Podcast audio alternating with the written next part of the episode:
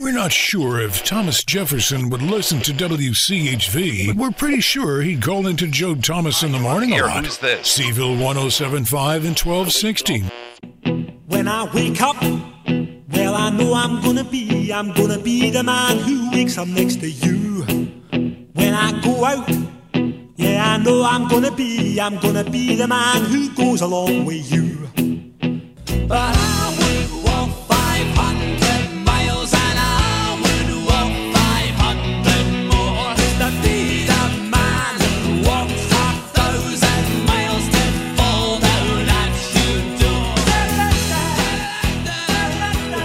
Joe Thomas in the morning at 434 964 1075. Emails come into joe at wchv.com. Not, uh, you know, specifically a local story, but what's the controversy in Home Depot? What color the orange is? Is the orange got too much red in it? Is that what our architectural review board must machinate over? Three to one vote saying, yeah, go ahead, build a wall.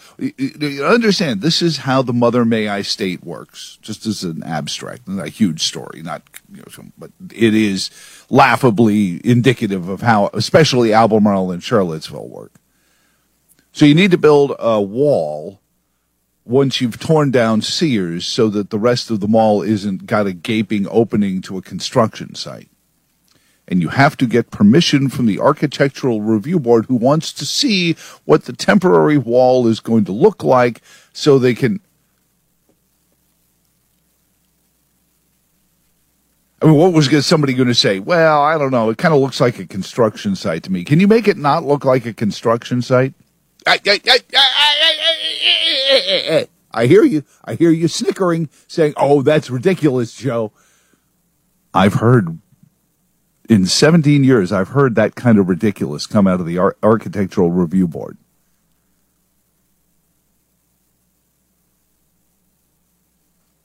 You know, once you bring in View Shed, I was waiting to hear somebody from Monticello saying, well, I don't know about this construction site. We can see it from uh, Monticello, and, and it, it, it definitely impedes on our View Shed. I know, I know. You're saying haters gotta hate, Joe. no, I'm not saying. I'm not saying you know have some standards, but you, I've listened to members of the board of supervisors over the years say ridiculous, crazy things like, "Oh, I just came back from Colonial Williamsburg, and I I wish we could manage our buildings more like that." Or uh, what was the other one? Oh, I was driving down Seminole Trail, and I felt like I was on the Las Vegas Strip. These are the people you're voting for. Or I, I should probably clarify that. These are the people you are allowing everyone else to vote for. These are the people you're allowing like 25 to 30% of your neighbors to vote for because you know presidential elections are about the you know and if you're one of those folks I, I get it. You know president is ever since jack kennedy the president is our elected monarch. And everyone votes when president well 60% of us vote when president. I remember when barack obama managed to get 60% turnout in that election against john mccain. And everyone said wow that's a record breaking oh Oh, it was great. I mean, it's 30% of our population got to choose who our president was. Great. But you laugh when I say things like, oh, we can see the construction site from Monticello and uh, we have view shed overlay. Uh, so we, we would like to object because you can see the construction site or, or can you make the construction site look less like a construction site? When you tear the building down, will, will the will the rubble be visible from the street? What color orange do do you use the for, forbidden color red in making of the orange in Home Depot's logo? Will there be a sign visible on the road? Will it be lit up? Good morning. You're on the air with Joe Thomas in the morning. This is Joe from Stanardsville. How you doing, sir?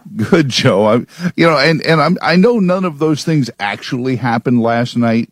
Uh, but but you know, I was I was watching this hearing almost waiting for some of this because you know there are people like oh it's a big box store oh you know and there and there there are people who would rather have an empty Sears than a full Home Depot there uh, or or you know, couldn't we make it couldn't we make it like homeless housing or something like that or uh, I don't know what they would rather have there you know but uh, what's your thought You got my anxiety really bad this morning. And if you would not use a word again, you've got to come up with another terminology.